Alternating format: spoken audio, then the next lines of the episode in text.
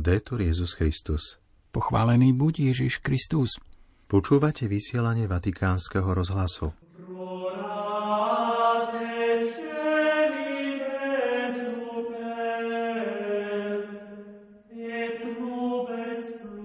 Dvere nádeje. To je názov druhej adventnej kázne kardinála Cantalamesu, ktorú si dnes ráno prišiel vypočuť aj svätý Otec. Oblasť práce je súčasťou poslania cirkvy, zdôraznil pápež František pri stretnutí s kresťanským hnutím pracujúcich. Argentínska dieceza Rosario slávi Mariánsky rok. Svetý otec sa prihovoril miestnym veriacím cez video. Kardinál Krajovský navštívil v mene svätého Otca taliansku Ischiu, ponorenú v žiali po živelnej pohrome. Biskupy Európskej únie zablahoželali novému vyslancovi pre ochranu náboženskej slobody. Zajtra svätý Otec príjme prezidentku Slovenskej republiky Zuzanu Čaputovú, ktorá sa stretne aj s predstaviteľmi vatikánskej diplomácie. V Ríme navštívi aj Pápežský slovenský ústav a kolégium svätých Cyrila Metoda. Nerušené počúvanie vám v piatok 9. decembra prajú Martin Jarábek a Jozef Bartkoviak.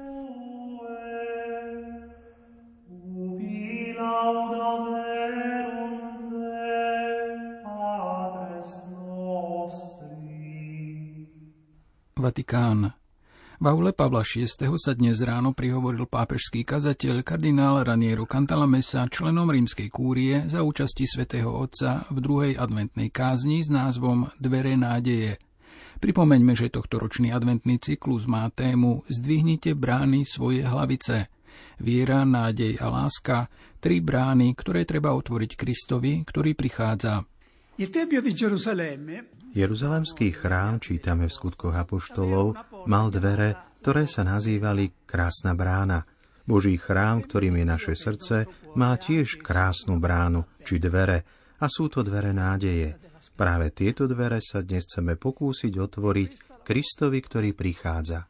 Kardinál Cantalamessa po týchto slovách položil otázku. Čo je cieľom blaženej nádeje, ktorú pri každej svetej omši ohlasujeme a vyznávame, že ju očakávame? Svoju odpoveď pápežský kazateľ začal od priblíženia starovekých predstav o posmrtnom živote, aby ukázal úplnú novosť chápania nádeje v osobe Ježiša Krista. Poukázal aj na ideologické vyprázdnenie pojmu nádej. Okrem iného uviedol – v prvom Petrovom liste sa činnosť cirkvi na vonok, čiže evangelizácia, predstavuje ako vydávanie svedectva o nádeji. Uctievajte sveto Krista, pána, vo svojich srdciach, stále pripravený obhájiť sa pred každým, kto vás vyzýva zdôvodniť nádej, ktorá je vo vás. Pri čítaní udalostí po Veľkej noci máme pocit, že cirkev sa zrodila z hnutia živej nádeje, a s touto nádejou sa kresťania vydali na cestu, aby dobili svet. Aj dnes potrebujeme obnovu nádeje, ak sa chceme pustiť do novej evangelizácie. Nič sa nedeje bez nádeje. Ľudia prichádzajú tam, kde dýchajú ovzdušie nádeje a utekajú, keď jej prítomnosť necítia. Nádej je to, čo dáva mladým ľuďom odvahu založiť si rodinu alebo ísť za reholným či kňazským povolaním, čo ich drží ďalej od drog a od iných podľahnutí zúfalstvu. List Hebrejom prirovnáva nádej ku kotve, keď hovorí, že nádej máme ako istú a pevnú kotvu duše. Je bezpečná a pevná, pretože je vrhnutá do väčšnosti. Máme však aj iný, ako by opačný obraz nádeje, ako plachtu, ak je kotva tým, čo dáva lodi istotu a udržujú v stabilite uprostred kolísania mora, plachta je tým, čo ju pohýna dopredu. Obe tieto skutočnosti znamená nádej pre loď, ktorou je cirkev. V porovnaní s minulosťou sme dnes, ctihodní otcovia, bratia a sestry, vo výhodnej situácii, pokiaľ ide o nádej. Už nemusíme tráviť čas obranou kresťanskej nádeje pred vonkajšími útokmi, ale môžeme robiť to najužitočnejšie a najplodnejšie, a to je ohlasovať ju, ponúkať ju a vyžarovať ju do sveta. Urobme z nádeje reč, ktorá nie je ani tak apologetická, ako skôr kerigmatická. To boli myšlienky z druhej adventnej kázne Raniera Cantalamesu s názvom Dvere nádeje. Vatikán. Vyzývam vás, aby ste dali hlas tým, čo ho nemajú, aby ste boli kvasom spravodlivosti a solidarity. Tieto slová adresoval pápež František členom kresťanského hnutia pracujúcich, ktorých dnes prijal na osobitnej audiencii v aule Pavla VI. Kresťanské hnutie pracujúcich oslavuje 50 rokov svojej existencie. Vzniklo v období po druhom Vatikánskom koncile. V tejto súvislosti pápež povedal. E Môžete rozprávať o plodnosti tohto obdobia cirkevného a spoločenského života. Povzbudzujem vás, aby ste znovu objavili impuls začiatkov, dobre viditeľný v eláne, s ktorým prežívate puto s církvou na jednotlivých miestach a v nezištnosti služby pracujúcim ľuďom v ich potrebách. Druhý vatikánsky koncil nás vyzval čítať znamenia čias. V tejto náročnej dobe je potrebné zasievať nádej, zdôraznil členom hnutia Svätý Otec a vyzval ich stať sa v spoločnosti kvasom spravodlivosti a solidarity – Pripomenul aj potrebu venovať v cirkevných spoločenstvách pozornosť problematike zamestnanosti a poukázal na nasledujúce problémy. Sociálna nerovnosť, formy otroctva a vykorisťovania, chudoba rodín z dôvodu nedostatku práce alebo zle platenej práce sú skutočnosti, ktoré musia byť vypočuté v našich cirkevných kruhoch. Sú to viac či menej formy vykorisťovania, Nazvime veci ich menom. Vyzývam vás, aby ste si udržiavali myseľ a srdce otvorené pre pracujúcich ľudí, predovšetkým pre chudobných a bezbranných, aby ste dali hlas tým, ktorí ho nemajú, aby ste sa nestarali len o svojich členov, ale skôr, aby ste boli kvasom v sociálnej štruktúre krajiny, kvasom spravodlivosti a solidarity. Toľko z dnešného stretnutia pápeža s kresťanským hnutím pracujúcich. Argentína. Svetý otec pozdravil cez video argentínsku arcidiecézu Rosario, ktorá slávi miestny mariánsky rok. Príležitosťou je 250. výročie prinesenia obrazu pani Márie Ružencovej zo Španielska do kaplnky postavenej pri založení mesta, ktorého názov preklade znamená Ruženec. Pápež František vo videu svojich rodákov povzbudzuje, aby mariánsky rok prežívali ako rok vďačnosti a posilnenia kresťanských koreňov, aby žili nadšením v prítomnosti a s nádejou hľadeli do budúcnosti. Rosario sa nachádza 300 kilometrov severne od Buenos Aires. Mariánsky rok, ktorý v tamojšej arcidieceze trvá od 7. oktobra 2022 do 7. oktobra 2023, má moto – s ružencovou panou Máriou misionári pokoja. V tejto súvislosti pápež František pripomenul, že to znamená prinášať Krista, ktorý je našim pokojom, do srdc rodín a celej spoločnosti. Žiť miery so sebou samým, v rodine, v susedstve, v spoločnosti. Ako ďalej pápež skonštatoval, súčasná situácia je žiaľ iná a dodal smutné štatistiky. Kontext je taký, že na miesto mieru vidíme všade násilie, násilnosti v meste, neistotu. Vo väčšine prípadov ide o násilie spôsobené obchodovaním s drogami.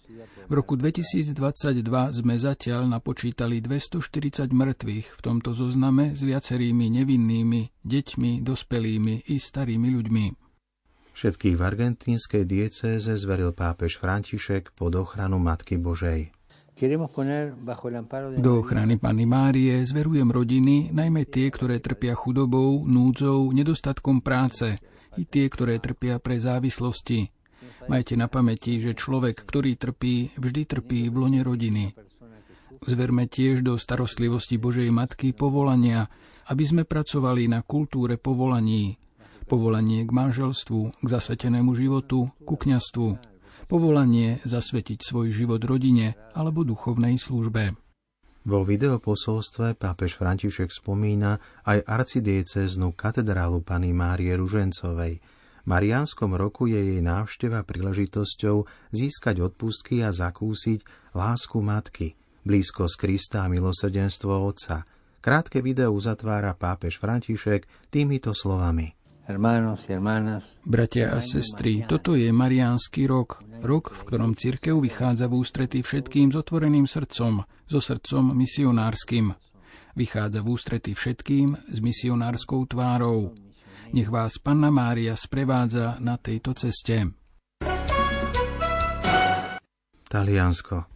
Pápežský almužník kardinál Konrad Krajevský včera prejavil blízko za solidaritu svätého Otca obyvateľom talianského ostrova Ischia, zasiahnutým pred dvoma týždňami tragickým zosuvom pôdy. Vyslanec pápeža navštívil niektorých pozostalých 12 obetí, ktoré si vyžiadala živelná pohroma a odovzdal im ruženec, požehnaný svetým Otcom.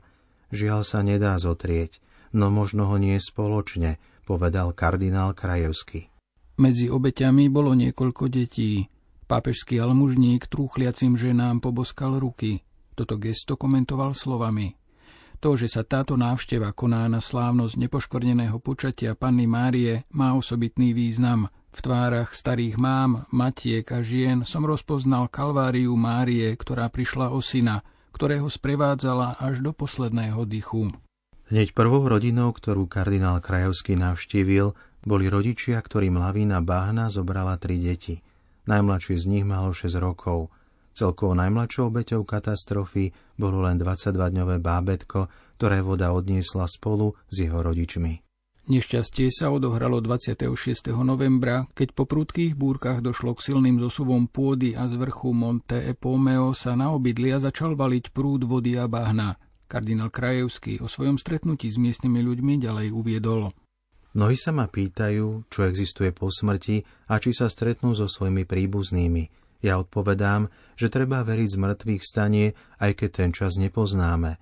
Mnohí tunajší ľudia majú vieru, doverujú v Boha, je to niečo naozaj krásne a som presvedčený, že v tomto poklade viery sa dá nájsť východisko. Pripomeňme, že svojho almužníka pápež vyslal na ostrov Ischia už v roku 2015, vtedy po silnom zemetrasení. Európska únia Podpredseda Európskej komisie Margaritis Šinas zverejnil v stredu 7. decembra vymenovanie Fransa van Déleho za osobitného vyslanca Európskej únie pre ochranu náboženskej slobody mimo EÚ. Katolícky biskupy Európskej únie pozitívne zareagovali na jeho vymenovanie. Blahoželáme pánovi Fandélemu a sme pripravení s ním spolupracovať, uviedol v mediálnej správe predseda Komisie biskupských konferencií Európskeho spoločenstva Komece kardinál Jean-Claude Hollerich. Vyzývame Európsku komisiu, aby poskytla novému osobitnému vyslancovi EÚ primerané zdroje a dobre definovaný mandát, ktorý pánovi Van Delemu umožní vykonávať jeho dôležitú zodpovednosť za ochranu a podporu slobody náboženstva, základného práva, ktoré je v mnohých častiach sveta ohrozené, dodal kardinál Hollerich.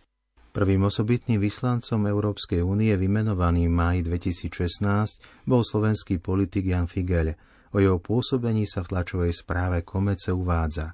Vykonal pozoruhodnú prácu pri riešení najdôležitejších prípadov porušovania náboženskej slobody, medzi ktoré patria, okrem iného, zneužívanie právnych predpisov o rúhaní, nútené konverzie, vraždy vedúcich predstaviteľov a príslušníkov náboženských menšín.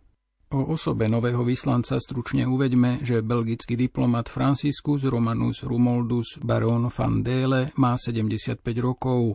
V minulosti pôsobil v stálej diplomatickej misii Belgicka pri Európskej únii, neskôr ako veľvyslanec v Aténach, Ríme a pri OSN v New Yorku, ako veľvyslanec v USA a stály zástupca pri NATO. V minulosti bol tiež sekretárom kabinetu kráľa Alberta II. Milí poslucháči, lúčime sa s vami dnešným odkazom svätého Otca cez sociálnu sieť. Ak príjmeme Krista s otvoreným náručím, príjmeme aj blížnych s dôverou a pokorou. Do počutia zajtra. Laudetur Jezus Christus.